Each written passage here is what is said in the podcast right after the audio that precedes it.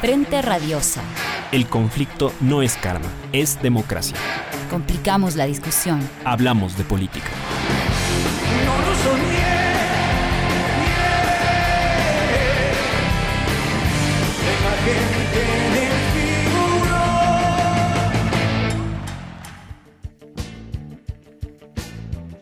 ¿Qué tal? Buenas tardes con todos y con todas. Bienvenidos nuevamente un viernes más aquí a Frente Radiosa, un espacio comprometido con debatir y agitar la política.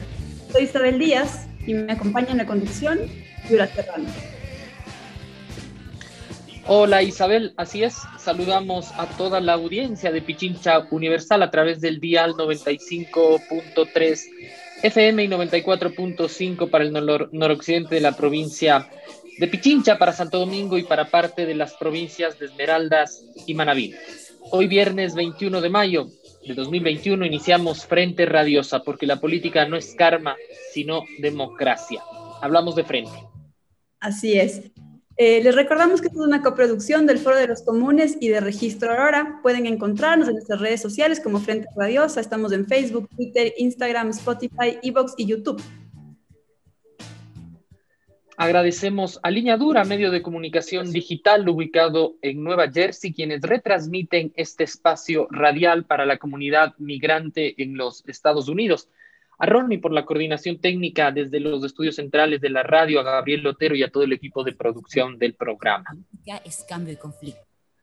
Esta tarde la pregunta que nos planteamos es clara. Queremos saber, la soba el gobierno, pero ¿quién va al poder? Para dialogar al respecto, nos acompañan Soledad Stosser, ella es socióloga, Daniel Bisuete, miembro del Foro de los Comunes, y Mateo Martínez Abarca, filósofo y analista político. Bienvenidos, bienvenida. Próximos a que Guillermo Lazo asuma la presidencia de la República, la discusión por la gobernabilidad ha estado en el centro de los análisis y debates políticos recientes. Ahora bien, dicha noción, la de gobernabilidad, remite al problema de la consolidación de un bloque de fuerzas que confluirán para otorgar al gobierno, por un lado, legitimidad frente a la ciudadanía, pero también sostén frente a sus adversarios y apoyo para la realización efectiva de las medidas. ¿Cuáles serán las, esas fuerzas entonces? Deviene en pregunta medular para este programa. En primer lugar, es preciso decir que, por su extracción de clase desde el ámbito doméstico, Lazo contará con las fuerzas de mercado, especialmente las financieras. Con su desembarco en el Ejecutivo, el país quedará atendido por sus propios dueños, que son también propietarios de los medios hegemónicos de comunicación y significación de la realidad. Desde el plano internacional, es esperable que el mandatario cuente con el favor de la embajada y los organismos multilaterales de crédito. El cierre de filas del poder fáctico parece asegurado para el banquero.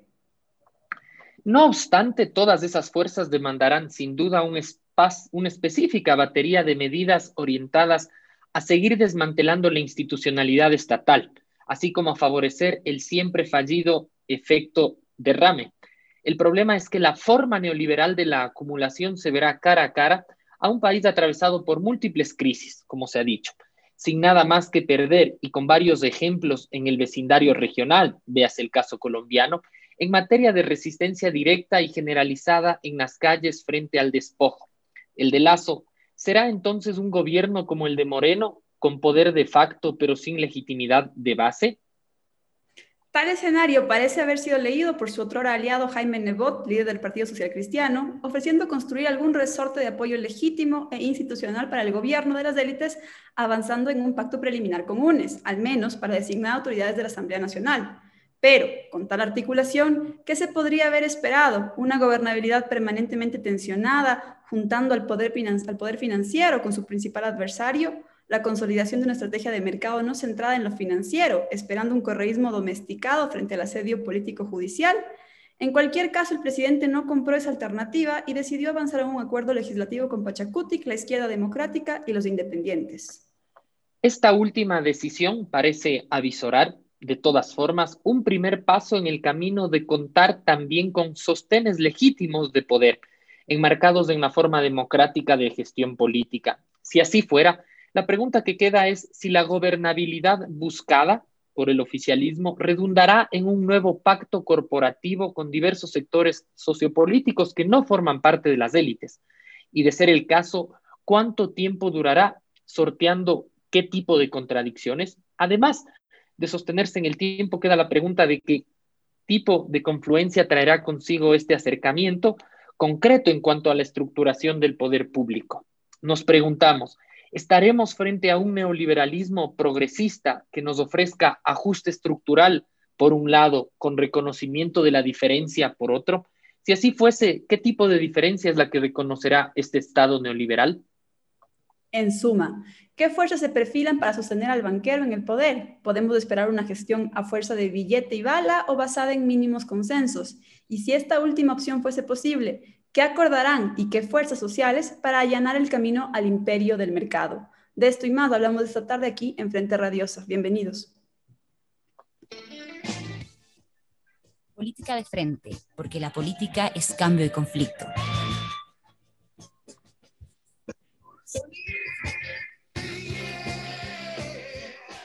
Pichincha Universal. Así, saludamos nuevamente a nuestros invitados y les preguntamos de entrada, Lazo al gobierno, ¿quién al poder? Quisiéramos comenzar entonces pidiéndoles un breve análisis sobre lo que se perfila será la base de sustentación política de Lazo. ¿Qué tipo de ministros lo acompañan? De aquellos que se han anticipado, ¿qué fuerzas sociales lo sostienen hoy por hoy? Bienvenido, Daniel, empezamos contigo. Buenas tardes, Yura, Isabel, Mateo, Soledad. Un saludo al equipo de producción y a todos quienes nos escuchan dentro y fuera de las fronteras patrias. Eh, me parece, digamos, quisiera poner dos, dos datos eh, como de partida. Creando oportunidades, el movimiento del, del banquero Guillermo Lazo está presto a cumplir 10 años en septiembre de este, de este 2021. ¿no? Eso significa que han tenido una carrera relativamente fuerte, eh, una relativamente exitosa, meteórica, eh, y esto me parece se da eh, en dos movimientos, un movimiento de largo plazo, que me parece es el desgaste de las élites tradicionales, de las élites que habían dominado la escena política, y hablo del PSC, me parece que el progresivo desgaste del PSC hace posible la emergencia de Lazo, de un lazo recostado sobre los actores de la política de la sierra, los vestigios de la ex democracia popular, hoy eh, máquina de, eh, de, producción de cuadros técnicos para el futuro gobierno, ¿no? Eh, y de algunos de sus acervos, sentidos comunes y, y, y claves de, de, proyección, ¿no? Entonces, a mí, a mí me parece que esta famosa gobernabilidad eh, habría que definirla en el sentido de para qué. Me parece que finalmente lo que plantea Lazo, me parece que Lazo tiene un proyecto de financiarización de la economía, ¿no? Y que en ese proyecto eh, mm, le, era más plausible y más necesario pactar con Fidelegas, ¿no? Que eh, pactar con Nebot, ¿no? Que representa a los intereses agroexportadores eh, del país, cada vez menos, hay que decir también, porque han habido cambios eh, estructurales. Eh, y me parece que eso se confirma, digamos, en, en, en tres, en, tres, tres eventos. ¿no? Primero, el tuit de, de, de, Lazo antes de la segunda vuelta, donde dice, yo no voy a comprar el Banco del Pacífico, pero tampoco lo va a comprar Fidelegas. Me parece que hay un primer acuerdo. Un segundo dato, la, la, admisión de, de, del hijo de Guillermo Lazo a Sobanca, ¿no es cierto? Eh, porque nada pasa en Asobanca sin la anuencia de Fidelegas, así como no es posible que en el país haya un intento de golpe de Estado sin que Nebot esté enterado, como nos enteramos el lunes. Y la, admisión de Julio José Prado como ministro de Producción, Comercio Exterior, etcétera, etcétera, en el, en el gabinete de Lazo. Entonces, me parece que esos tres, eh, esos tres datos son los indicadores, digamos, de cuál es el proyecto, yo diría, no político, sino del proyecto de dominación que tiene consigo Lazo y por qué, digamos, eh, se atreve, porque uno diría la imponente figura de Nebot, para que Lazo se atreva a hacerle algo a Nebot, es porque tiene alguna certeza y algún recurso que no se ve. Entonces a mí me parece que eso es el apoyo de Fidelegas, ¿no? del, de la representación de la, banca serrana más transnacionalizada y globalizada. Y esa larguísima ecuación me hace intuir a mí, digamos, eso me hace intuir a mí que en una larga ecuación, al final se encuentra también el apoyo de la, de la siempre mentada embajada, ¿no? Entonces, eh, yo, yo veo por ahí, digamos, el, el bloque de gobernabilidad eh, o, de, o, de, dominación que sostiene a Lazo. Gracias, Daniel, por esta primera intervención. y un par de elementos de lo que planteas para trasladarle la misma interrogante a Mateo. Uno, digamos, esta suerte de desplazamiento un poco del el actor eh, partidario que lleva poder a, Lazo, que es de su, su, propio partido, creo que de alguna manera significa una competencia eh, intraélites a eh, el tradicional Partido Social Cristiano eh, y que hace que implosione finalmente su, acuerdo político antes inclusive de, llegar a Carondelet con lo que tú mencionas de esta esta suerte de acercamiento y quizá pacto de no agresión con el resto de actores eh, del sistema financiero. ¿no? Eh, Mateo, trasladamos la pregunta a ti. ¿Cuáles son los sectores entonces que dan sostén político a esta administración que está por empezar y que de alguna manera, tras la victoria del, del, 11 de abril y tras algún tiempo del, gobierno de, Moreno, tiene las condiciones dadas como para asentarse? Bienvenido. Muchas gracias, Yura. Muchas gracias, Isabel, por la invitación. Saludo a Daniel y a Soledad, con quien compartimos este espacio esta tarde. Eh, bien, bueno, muy de acuerdo con algunas de las cosas que dice Daniel acerca de cuál es la base de apoyo eh, profunda que se encuentra detrás de este gobierno, ¿no? Eh, yo que podría añadir algunos otros sectores, ¿no? Me parece, por ejemplo, que los medios de comunicación han sido eh, un factor importante, un actor importante, digamos, en la construcción de esta especie de consenso comunicacional alrededor, no solamente de la candidatura de Lazo o, o, la actual presidencia de Lazo, sino también del propio inicio de este proyecto, que no es que va a empezar el 24 de mayo, sino que viene operando en este país al menos desde el año 2018, eh, creería yo, a través del eh, propio gobierno de Lenín Moreno. No es ninguna casualidad ni coincidencia que durante todo este periodo ha sido el partido de Lazo, creo, y Lazo en persona, quien ha dado principal respaldo político al gobierno de Moreno. En ese sentido, yo creo que se podría dividir en una especie como de dos, ¿no? Como la fase de ascenso de este nuevo, de este nuevo momento, ¿no? En el cual se regresa tras este, más de 10 años de una aventura eh, progresista en el país, se regresa de nuevo a lo que ya vivimos durante los 90, durante gran parte de, los, de la década del 2000, que es un proyecto neoliberal en pleno, ¿no? Eh, por supuesto, lo que quienes van a gobernar ahora el país son directamente, pues, la oligarquía, no sus recaderos, como para citar un poco eh, algunos términos de la política de antaño, ¿no? Es decir, son ellos directamente, y, lo, y, uno puede ver, por ejemplo, en la composición del gabinete, algunos nombres, ya, ya fueron mencionados por Daniel, y otros también que son, eh, me parece que hay que ponerle atención para saber por dónde va el gobierno. Uno de ellos será Patricio Donoso como eh, ministro de Trabajo, Aparicio Caicedo como eh, consejero presidencial, y uno ahí entiende eh, más o menos cuáles son las intenciones de este proyecto, que es una profundización de lo que ya había iniciado Lenín Moreno, es decir, un giro neoliberal eh, como no se ha visto antes en la historia de este país, porque en los noventas y después en la década de la Revolución eh, Ciudadana, pues este, esta deriva fue bloqueada tanto en las calles como desde la acción política en el Estado, ¿no? Entonces, eh, a mí me parece que lo que vamos a enfrentar en los próximos meses es un gobierno eh, que va a intentar eh, aterrizar este proyecto en condiciones sumamente difíciles porque es un gobierno que entra muy débil. El acuerdo en la asamblea que ellos han logrado eh, conformar para la elección de las autoridades, un acuerdo pegado con saliva, no le ofrece un margen de gobernabilidad, sobre todo con el proyecto que ellos tienen eh, que, digamos, recordando un poco lo que tú decías, Yura, al inicio de este, de este espacio, eh, habrá un reconocimiento, por ejemplo, de todas las diferencias que son las que están eh, interactuando en este país en este momento. Yo diría que no. O sea, es un gobierno conservador políticamente, un, un gobierno que intentará la, seguir eh, avanzando en la reforma neoliberal y ese espacio de contradicción es justamente el que le va a generar eh, eh, una serie de problemas, sobre todo en el campo de la movilización social. Yo pienso, eh, un poco para concluir esta primera parte, que estamos a cuestión de meses a que el país regrese a una situación de conflictividad Eh, ustedes nos recibieron el día de hoy el próximo ministro de Economía, que es otro de los personajes a los que hay que ponerle atención, ha dicho que viene una reforma eh, tributaria, ha dicho que eh, si uno tiene más de 550 dólares se puede considerar un poco como rico, es decir, van a impulsar la carga, digamos, hacia estos sectores y eso evidentemente tendrá efectos como acaba de tener en Colombia. Gracias, Mateo. Eh, recordamos a nuestra audiencia que pueden seguirnos a través de nuestras redes eh, sociales. Este programa sale también en vivo en Facebook Live eh, y pueden seguir la transmisión también en Twitter en arroba Frente Radiosa. Soledad, vamos contigo. Quizás dos preguntas implícitas. Una, un poco esta que hemos hecho también a Daniel y, Mateo respecto a cuáles son los sectores que dan sostenibilidad política al, al gobierno y a la administración que empieza.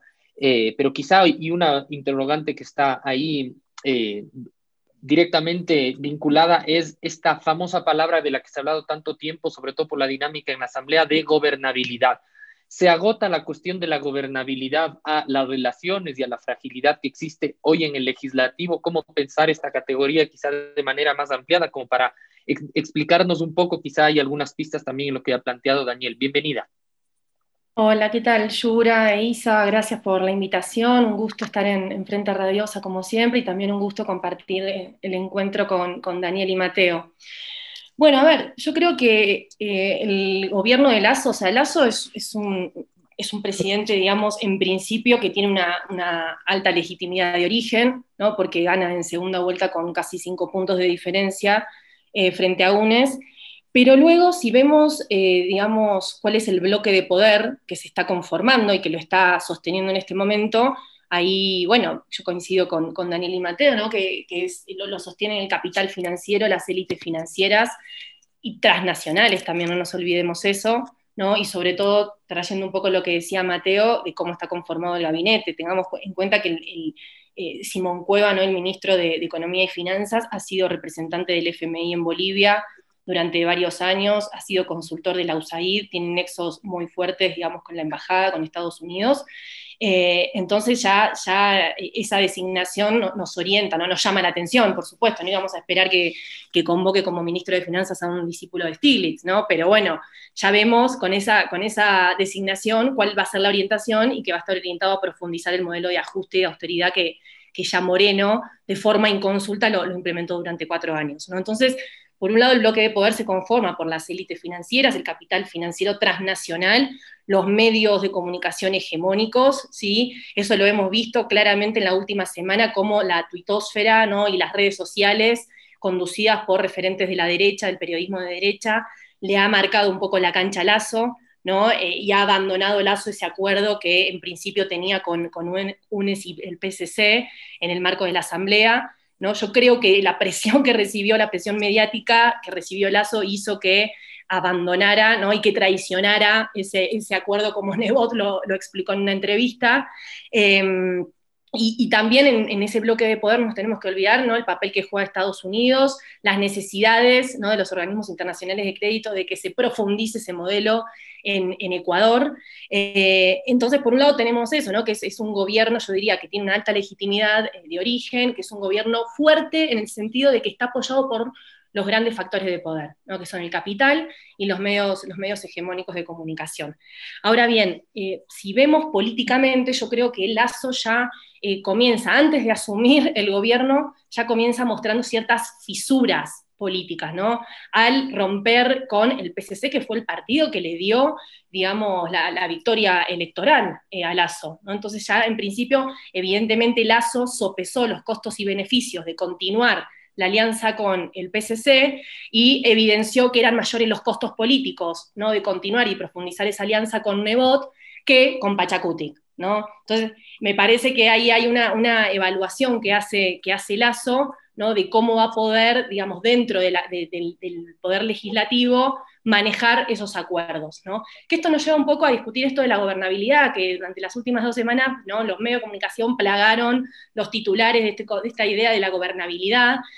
Em, que está bien, es, importante tener en cuenta ¿no? esta idea de gobernabilidad que da cuenta de esta idea de estabilidad, ¿no? de cómo un gobierno puede ser estable, cómo puede gobernar de forma estable, ordenada. Em, y yo creo que no hay que estigmatizar ¿no? el tema de los acuerdos y de las alianzas. ¿no? La política es eso, la política es negociación y establecer alianzas y pactos y acuerdos, incluso con aquellos que no nos gusta, ¿no? que no nos simpatizan. Eh, entonces, por un lado, yo creo que fue evidente que estas últimas semanas ¿no? se, discutió muchísimo el tema de las alianzas al interior de la, em, de la Asamblea, y que ahí eso es lo que evidencia, me parece, y sobre todo hoy con la conformación de las comisiones, y, cómo quedan, digamos, las distintas, las, las, 15 comisiones, bueno, todavía creo que no están eh, designadas de, todas las comisiones, las, presidencias, pero ahí vemos que Pachacutic, digamos, está eh, logrando capitalizar esa acumulación de poder que yo creo que viene teniendo en los últimos dos años, ¿no? Un poco más, o antes. Yo creo que eso expresa que Pachacutic viene siendo una fuerza, una fuerza social y política eh, que viene a capitalizar esa acumulación de poder eh, y que yo creo que va en principio a dar gobernabilidad al Lazo, ¿no? a partir de los acuerdos en la, en la Asamblea. Pero lo que hay que considerar es que Pachacutic ¿no? y la CONAI, el movimiento indígena, son, digamos, fuerzas distintas, el movimiento indígena es sumamente heterogéneo, y hay que ver, digamos, las fisuras también al interior del movimiento indígena, ¿no? y cómo se traducen esas fisuras en eh, los acuerdos y las decisiones de Pachacutic de apoyar cualquier tipo de medida y de política que desee implementar Lazo. ¿no? Entonces me parece que eh, el, gobierno de Lazo es fuerte en ese sentido por los factores de poder que lo están aupando, lo están sosteniendo y lo van a sostener, pero políticamente yo creo que es eh, débil en ese sentido. Gracias, Soledad. Me quedo con lo que tú planteabas, y es este análisis de la Asamblea. Y con eso vuelvo contigo, Daniel. Tú en tu primera intervención dijiste que básicamente Lazo pudo hacerle el feo a Nebot porque se atrevía a hacerlo porque podía, decías tú, ¿no?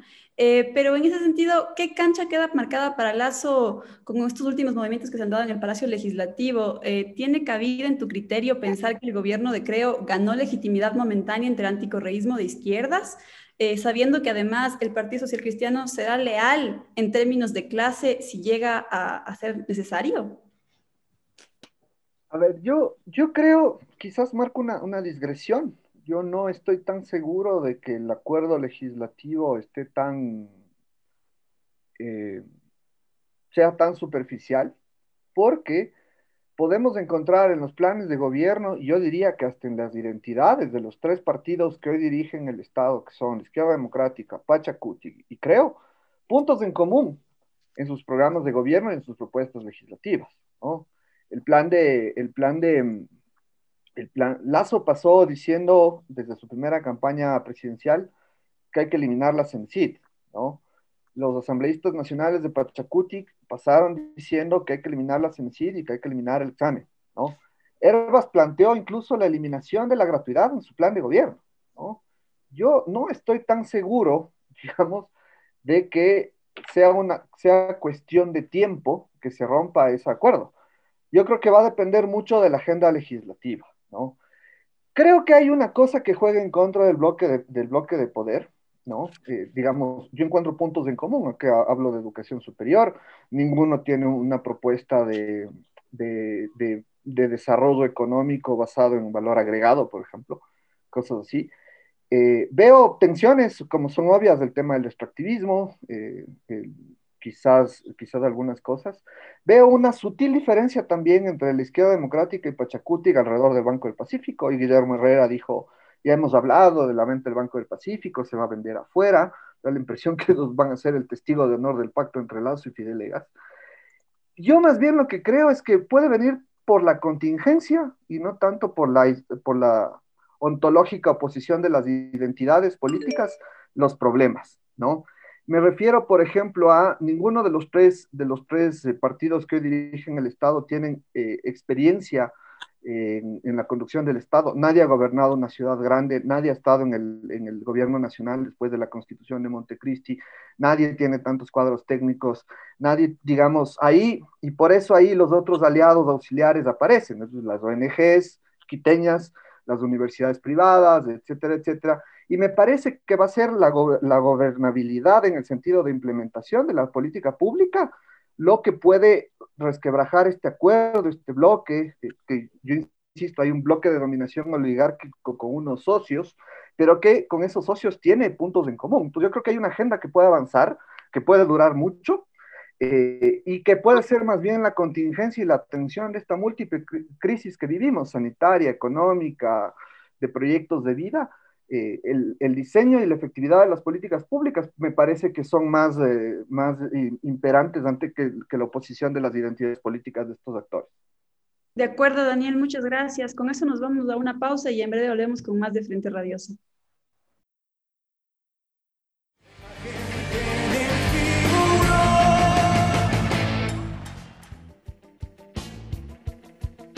Seguimos con más de Frente Radiosa. Estamos conversando sobre la matriz de poder que sostendrá al próximo presidente Guillermo Lazo. Eh, Mateo, te hago la misma pregunta que le hacía Daniel en el bloque anterior. Eh, ¿Qué cancha queda marcada para Lazo con los últimos movimientos que se han dado en la Asamblea Nacional? Creo que Daniel citó ideas importantes o potentes en todo caso. Él decía, hay un bloque oligárquico, sí, pero con socios y entre ellos tienen acuerdos tal vez puntuales, pero finalmente hay acuerdos de fondo que no son tan superficiales. ¿Cuál es tu opinión al respecto? Bueno, o sea, eh, para continuar un poco con el tema de esta discusión, que es el de la gobernabilidad, yo quería hacer hincapié en una cosa, ¿no? Uno observa que este acuerdo que se ha tejido entre Creo, Pachacutic y la izquierda democrática se restringe solamente a la, a la Asamblea. Si ustedes ven la composición del gabinete, no hay ni siquiera un esfuerzo eh, por parte de Lazo de ver un gabinete que pudiera pensarse como más amplio. Es un gabinete a la medida del proyecto que van a tratar de implementar en los próximos meses. Y por esa razón yo decía al inicio de que me parecía un gobierno débil, eh, porque en la Asamblea están empezando a hacer agua estos acuerdos que se han fraguado desde el fin de semana pasado, por ejemplo, el día de hoy en la Comisión de Régimen Económico, el candidato del gobierno, que era Diego Ordóñez, no logró la presidencia de esta comisión, que es crucial, y lo logró este, Mirela Pazmiño de Pachacuti. Entonces, eso es un revés bastante fuerte eh, para el gobierno, en, digamos, en función del de los proyectos que querrá enviar a la Asamblea eh, y que son pues, parte de todo este proceso de ajuste del cual hemos estado hablando. ¿no? En segundo lugar, eh, en segundo lugar, perdón, claro, después de la, concluidas las elecciones de la segunda vuelta, nosotros, quienes estamos un poco más a la izquierda, pensábamos de que iba a ser posible conformar o tejer un acuerdo de fuerzas del centro hacia la izquierda en la Asamblea para oponerse a este proyecto neoliberal. Y pues lamentablemente no pasó, ¿no? Y eso me lleva a mí pensar que este acuerdo que existe ahora, que es el que le está dando cierto oxígeno al gobierno, inclusive aún antes de posicionarse, está pegado con saliva y esa saliva se llama anticorreísmo. Y eso no es, digamos, en términos de un acuerdo político suficiente para sostener a largo plazo un proyecto de gobernabilidad. Eh, me parece que hay una serie de elementos que lo anuncian así. Eh, eventualmente empezará, digamos, a fracturarse en una mayor medida este pacto que en este momento ya muestra serias dificultades y pienso que lo que tendremos, eh, quizás uno de los escenarios que tendremos en no mucho tiempo, podría ser un intento inclusive de muerte cruzada. Ok, Mateo, muchas gracias. Eh, Soledad, quisiera ahora preguntarte algo también tomando en cuenta el agitado contexto regional en el que aliados que parecerían ser naturales para Lazo, como Duque o Piñera, están golpeados. En ese sentido, ¿qué le depara al nuevo gobierno y sobre todo al pueblo ecuatoriano eh, lo que se viene con Lazo? ¿Es previsible que vamos hacia un ajuste sin tapujos con toda la resistencia que eso puede generar? ¿O en función de lo que hemos conversado y esta idea de, gobernabilidad, es más bien previsible que Lazo se vaya por una suerte de neoliberalismo progresista, sobre todo hasta agarrar viada en los primeros meses?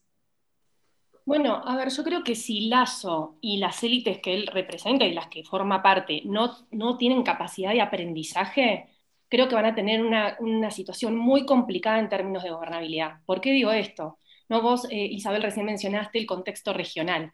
Tenemos ¿no? el caso de Piñera en Chile, de Duque en Colombia, ¿no? que están llevando adelante una política de represión, de crueldad eh, represiva frente a la protesta social. En Chile hace dos años que lo venimos viendo, en, Colombia se activó en el 2019, ahora se retomó ese ciclo de movilización y la respuesta feroz del Estado.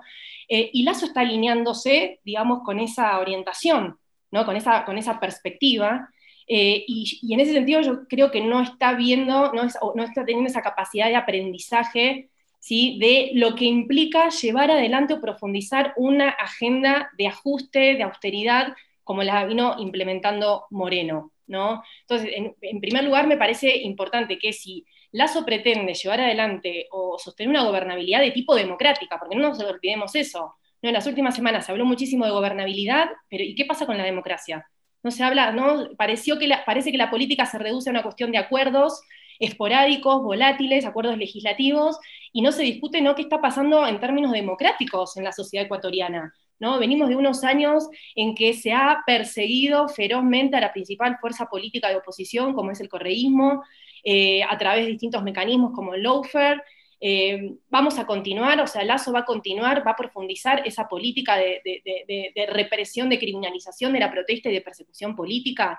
Yo creo que si, si, reitera, digamos, en ese discurso y en ese accionar, eh, vemos que no va a tener ningún tipo de capacidad de aprendizaje de las consecuencias que eso puede tener. ¿no? Y en ese sentido, ahí yo coincido con Mateo que eh, si ya pensamos en términos de gobernabilidad, qué va a pasar con las fuerzas sociales en el espacio público, en la calle, yo creo que se va a profundizar ese ciclo de movilización que vimos en Ecuador desde el año 2019. ¿No? Recordemos que las protestas del 2019 fueron en contra del acuerdo eh, del gobierno de Moreno con el FMI y sobre todo con una política que atentaba contra las mayorías, como fue el retiro de los subsidios a los combustibles que después se terminó de implementar en el medio de la pandemia. ¿no? Al parecer la, política, la agenda de Lazo va en esa dirección. ¿no? Ya hubo hoy ministros que anunciaron que los que cobran más de 500 dólares deben pagar impuestos, ¿no? Eso es un atentado, digamos, contra las, sobre todo contra las clases medias.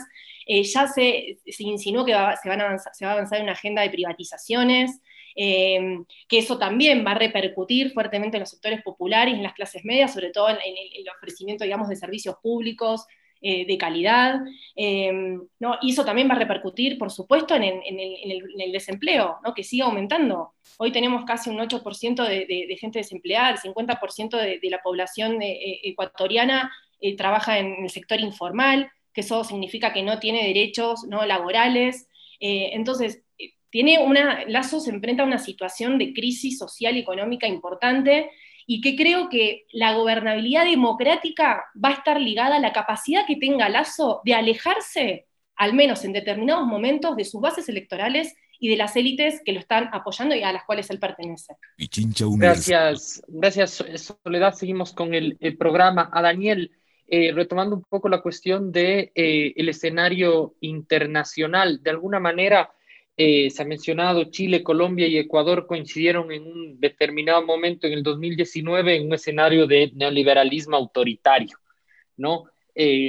alta represión a la, a la movilización social, medidas, digamos, de alguna manera similares en cuanto a acentuar el, el despojo y la precarización, las condiciones eh, de vida. En esto que se ha conversado, eh, ¿se puede pensar en una continuidad de ese momento para, para el país en el que, por ejemplo, eh, digamos, Moreno sin, ningún, sin ningún cálculo dinamitó ese, ese capital político que le había conferido la consulta popular de 2018 para habilitar, por ejemplo, el ciclo de, de reformas institucionales, pero además para acorralar a una, a una fuerza política es sostenida, eh, se puede pensar en un escenario que, eh, digamos, disponga de la política aún en esos términos o, como dice Soledad, eh, podemos, se puede vislumbrar un juego de, de, lazo más hacia el centro, más a tratar de sostener acuerdos puntuales, específicos. Finalmente, se puede decir, Moreno dejó hecho gran parte de la, de la tarea. A mí me parece que a diferencia de 2019 hay, hay dos diferencias. ¿no? Primero, los actores que, que, evocaron, digamos, octubre desde abajo, que fueron bases de la Revolución Ciudadana, algunos de sus, eh, legisladores eh, y la CONAIE, ¿no es cierto? Em, no están en el mismo momento, ¿no? Me parece que eh, no es, no, no, no es tan, tan sencillo, digamos. recordemos que Leonidas Eh, es, es, objeto de bloqueos y satanización mediática, digamos, que es uno de los líderes que emergió de esa protesta, y que, y que, hay, otra, y que, hay, otra, y que hay otra disposición de los actores. Una cosa es, digamos, que el movimiento indígena tenga un autor, un ministro como era Humberto Cholango en el, ministro, en el Ministerio del Agua, y que la CONAIE vaya contra eso y se levante, etcétera, etcétera. Y otra cosa es lo que pueda hacer Pachacutic, con el mejor resultado en las elecciones legislativas, cuánto van a contener Pachacuti y Galaconaye, por decirlo rápido, pero también si es que la CONAIE está en disposición de movilizarse, ¿no? con pandemia en medio. Y lo otro es, de alguna forma también, cuánto las bases, y si no las bases, la, las personas que están atravesadas por la identidad de la revolución ciudadana, del correísmo, sienten como legítimo un, llamado a la movilización, digamos, después del de, eh, intento de gobernabilidad eh, abocado entre la RC, el PCC y Creo, digamos, ¿no? Yo veo una otra disposición de los actores. Creo que hay las condiciones, efectivamente, ajuste estructural, violencia, cerco mediático, como para que haya efervescencia, pero yo no sé si hay los canales y los catalizadores.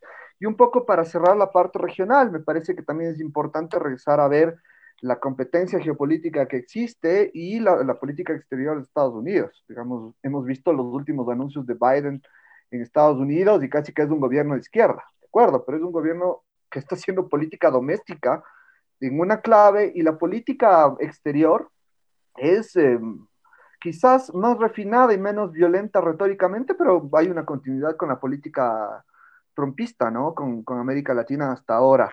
Eh, o, eso está por verse quizás. Eh, y lo otro es, si se fijan, la competencia por, por Ecuador es, es, significativa, ¿no? De, entre socios comerciales, dónde están las empresas de telecomunicaciones y los flujos, y los flujos de capitales eh, que compiten Estados Unidos y China, solo Colombia, Ecuador y Centroamérica están en la órbita de Estados Unidos, el resto de la región están en la órbita de China. Entonces me parece que eso también puede reforzar unas relaciones, como he dicho, financiarización, bancarización serrana, globalización, etcétera, etcétera, y que eso también trae de vuelta otras cosas, digamos, un financiamiento para agendas de derechos promovidas por Estados Unidos, como las agendas, como las agendas de derechos sexuales y reproductivos, eh, no sé, ahora anunciaron algo de cambio climático, etcétera, etcétera.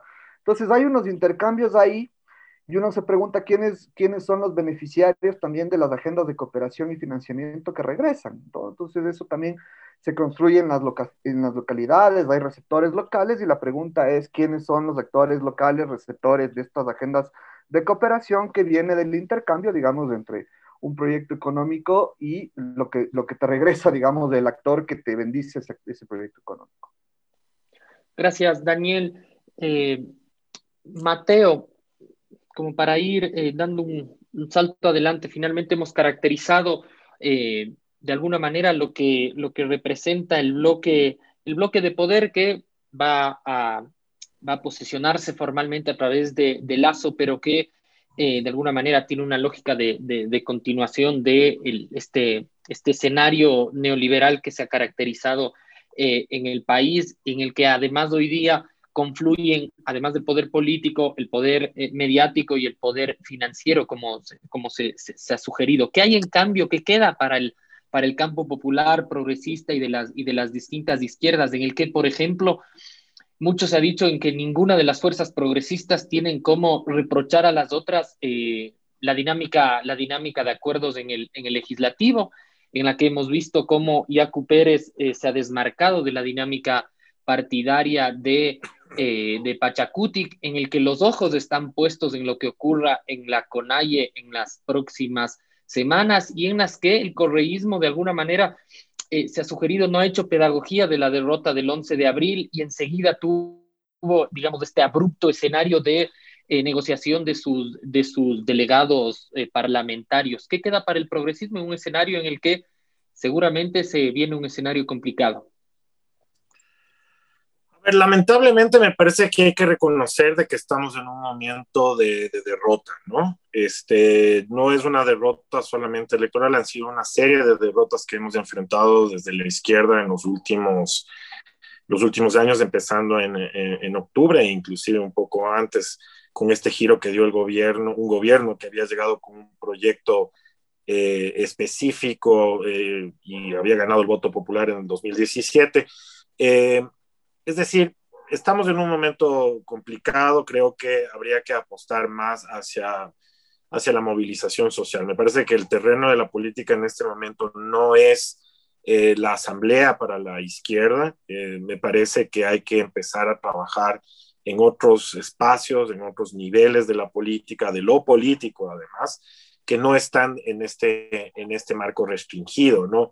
Eh, un caso particular me parece que es el de los indígenas, ¿no? La diferencia que se ha establecido aquí entre Pachacuti y la Conaya es fundamental para entender cómo podría ser el futuro inmediato. Me parece que Pachacutic, eh, en este juego político que ha sacado los mejores resultados en su historia como, como organización política, eh, me parece que ya ha entrado dentro de una política de establishment antes de, que una, de una política contestataria o anti-establishment.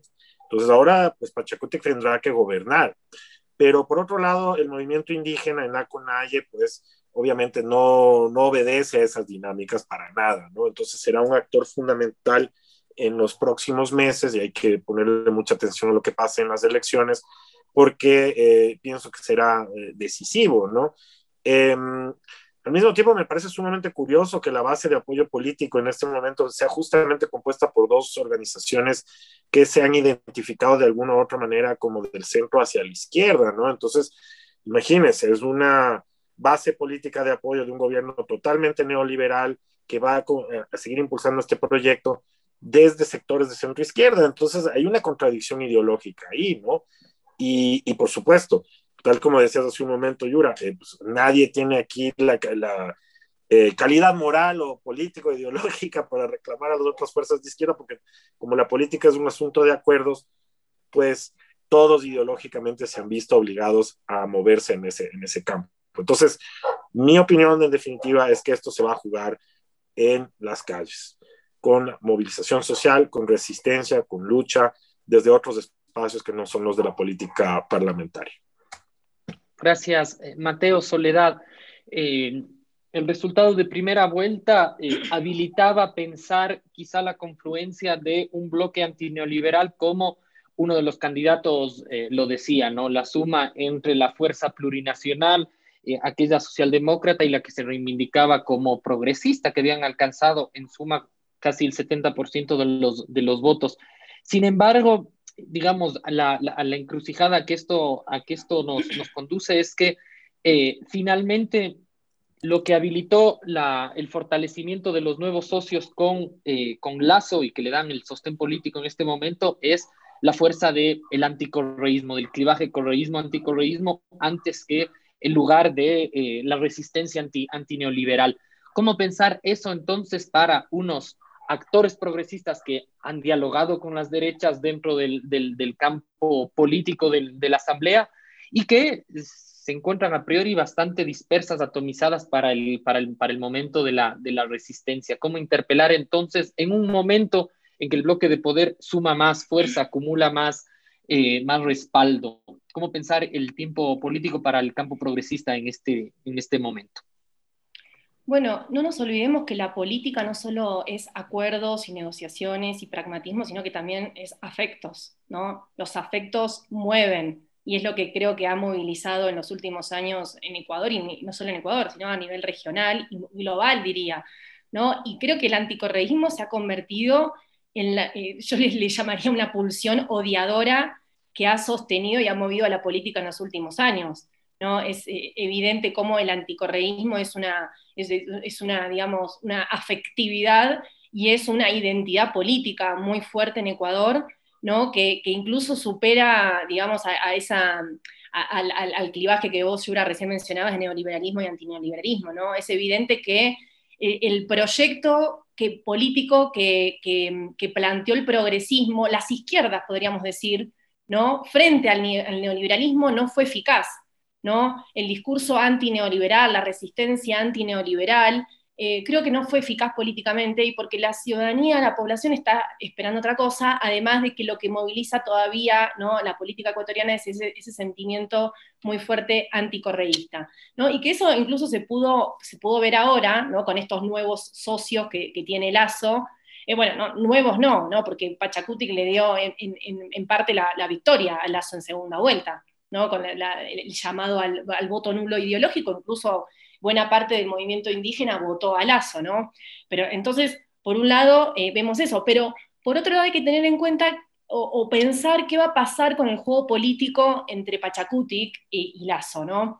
Ahí la pregunta que yo me haría es si Pachacutic va, digamos, a reincidir en esa suerte de corporativismo que ya vimos con Moreno, ¿no? Pachacutic sostuvo hasta el, hasta el día de hoy a, Moreno, ¿no? Eh, a cambio, digamos, de ciertos beneficios que, hemos, que podemos llamar como corporativos, ¿no? de, otorgarle ciertas prebendas, ciertos beneficios al, movimiento indígena, como la educación intercultural bilingüe. Bueno, quizás ahora, en, estos años que, se, que, se, avecinan con Lazo, quizás Pachacutic juega ¿no? un poco a esa ambigüedad, ¿no? de obtener ciertos espacios de poder eh, a partir de ciertas políticas ¿no? de tipo corporativas, eh, y juega también al interior del, poder legislativo con acuerdos puntuales. Yo creo que estas alianzas que se están haciendo ahora son muy volátiles.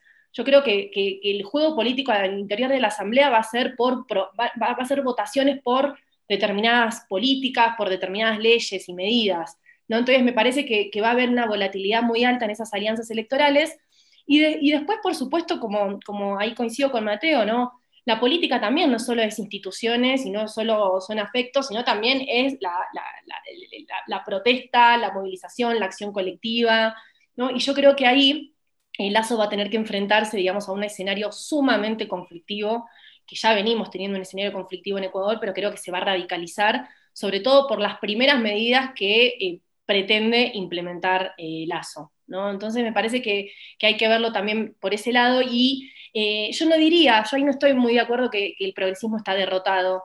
¿no? O sea, UNES, que es la principal fuerza de oposición, es la principal eh, eh, minoría política dentro de la Asamblea, ¿no? No es algo menor tener un bloque con 48 asambleístas, ¿no? Si bien es verdad que las izquierdas, y especialmente hablando de la Revolución Ciudadana, ha perdido capacidad de convocatoria y de movilización en el espacio público, creo que tiene un bloque legislativo eh, sumamente eh, poderoso, ¿no? Y eso creo que no hay que, menospreciarlo. Muchas gracias, Soledad. Nos acercamos ya al final del programa y esta es la última ronda. En ese sentido, Daniel, preguntarte, tus compañeros de panel han dicho que no hay que ni satanizar los acuerdos, y Soledad me incluye y me parece importante, tampoco hay que despreciar los afectos. Eh, en tu opinión, ¿cuáles van a ser los mínimos que las fuerzas sociales populares negocien para darle gobernabilidad al Lazo pero también en clave de resistencia, ¿cuáles son los mínimos que se pueden montar por fuera de, las instituciones? No lo sé, no lo tengo claro, veo, veo bastante, bastante movida la cosa en, los espacios eh, populares, digamos, UNES, el movimiento indígena, etcétera, etcétera. Yo estoy de acuerdo que no hay que satanizar los acuerdos, pero me parece que los acuerdos no son buenos a priori. Creo que los acuerdos también entran en juego y ponen en juego las identidades políticas y, la, y, la, y las propias eh, estructuras políticas, ¿no? Entonces, acuerdos por arriba en contra de tu identidad política y tu legado no necesariamente son una buena noticia tampoco. Eh, ¿qué, ¿qué, consensos quedan? Pues no lo sé, no lo sé. yo soy un poco más pesimista porque me parece que los actores corporativos eh, o más bien, creo que hay otros actores que van a jugar mucho en la política, que son actores eh, políticos que no tienen control democrático, como la policía, como la justicia, como los medios de comunicación. Y esa agenda que instalada en el gobierno de, Moreno, gracias a las gestiones de María Paula Romo, y va a decantar próximamente, por ejemplo, en, una universidad de la policía. Entonces, digamos, me parece que hay varias dimensiones de juego todavía y creo que esto efectivamente no se agote en el, campo legislativo ni en el gabinete, pero que hay otros actores a los cuales vamos a ver cuál va a ser su disposición y su accionar recién cuando comience el gobierno. Ok, Daniel, muchas gracias. Mateo, te hago la misma pregunta. ¿Cuáles son las claves para habilitar la resistencia, tanto en el juego institucional como en las calles? Se han nombrado varias grietas del anticorreísmo, el corporativismo, etcétera. ¿Cómo superar estas, estas diferencias? Tus opiniones finales. Bueno, yo estoy de acuerdo con Soledad, que también es un tema de afectos, ¿no? Hace algunos años yo le pregunté a Chantal Mouffe en un foro en la Flaxo, cuando ella hablaba de las, de las pasiones desde, desde Spinoza, eh, sobre, el, digamos, cómo los afectos tristes de los cuales habla Spinoza, las pasiones tristes pueden ser muy dañinas. Me parece que a la izquierda, estas pasiones tristes de este anticorreísmo le ha conducido a desfigurarse en esta em, que debería ser, digamos, la contradicción política actual entre eh, neoliberalismo y antineoliberalismo, o progresismo y, y, antineoliberalismo, o neoliberalismo, perdón, la, la traba. Entonces me parece que hay un desfiguramiento político por estas pasiones tristes. Entonces creería yo que lo que hay que hacer es recuperar las otras, ¿no? Las pasiones alegres, la esperanza, este, la posibilidad de imaginar otro futuro, de construir la política desde otros espacios. Eh, me parece, por ejemplo, que la acción de las mujeres ha sido sumamente importante. El movimiento feminista podría ser un lugar desde donde se reconstruya la política de la izquierda, más allá de este, de este lugar donde lo estamos mirando, que sería la Asamblea. Pienso que si tiene futuro la izquierda en este país, a partir de estas eh, derrotas que ojalá sean solamente momentáneas que hemos experimentado, tendría que empezar a pensarse desde, desde estos otros lugares, ¿no? Empezar también a superar eh, la serie de cosas que son un lastre y mm, tratar de vislumbrar otro futuro. En términos de Alberto Flores Galindo, una vocación de futuro es lo que, le, lo que necesita la izquierda en este momento. Muchas gracias, Mateo. Soledad, te quedas con las últimas palabras. ¿Cómo superar la política del odio, pero no desde el TikTok y lo happy face, sino desde la recomposición de las fuerzas populares, progresistas? Tus reflexiones finales. Bueno, primero dejar de banalizar la política, ¿no? Como viene haciendo Lazo en los últimos, los últimos días, que las respuestas son a través de, TikTok, ¿no? En, en, plena crisis y en plena pandemia. Y después creo que, creo que también la política no hay que, hay que pensar una política emancipadora y eso se piensa desde el territorio, desde la creación de redes de solidaridad. Eso lo hemos visto fuertemente en octubre del 2019, ¿no? Cómo se activaron redes de solidaridad, distintos movimientos como el movimiento feminista, se necesita una, fuerte pedagogía, ¿no? Desde abajo, desde los actores, digamos, populares, eh, ¿no? Profundizar en la militancia, en crear nuevos espacios políticos de militancia, de crítica, de pedagogía. Me parece que que va por ahí, que no solo se juega ¿no? En, esto, en, este, en esta discusión de los acuerdos y de la volatilidad de estos acuerdos y de las alianzas. Así que me parece que, que, por ese lado yo creo que el progresismo tiene mucho por hacer y, y, es ahí, ¿no? En, en, esa, en esa construcción de redes de solidaridad y de pedagogía donde puede haber ciertas confluencias y puentes entre las distintas izquierdas que, que tenemos en el país. Gracias, Soledad. Agradecemos también a Mateo, a Daniel. Hemos llegado al fin de un nuevo programa de Frente Radiosa. Agradecemos también a nuestros oyentes que semana a semana nos siguen a través de las distintas plataformas, eh, así como de la radio, porque el conflicto no es karma, sino democracia. Hablamos de frente. Hasta la próxima semana.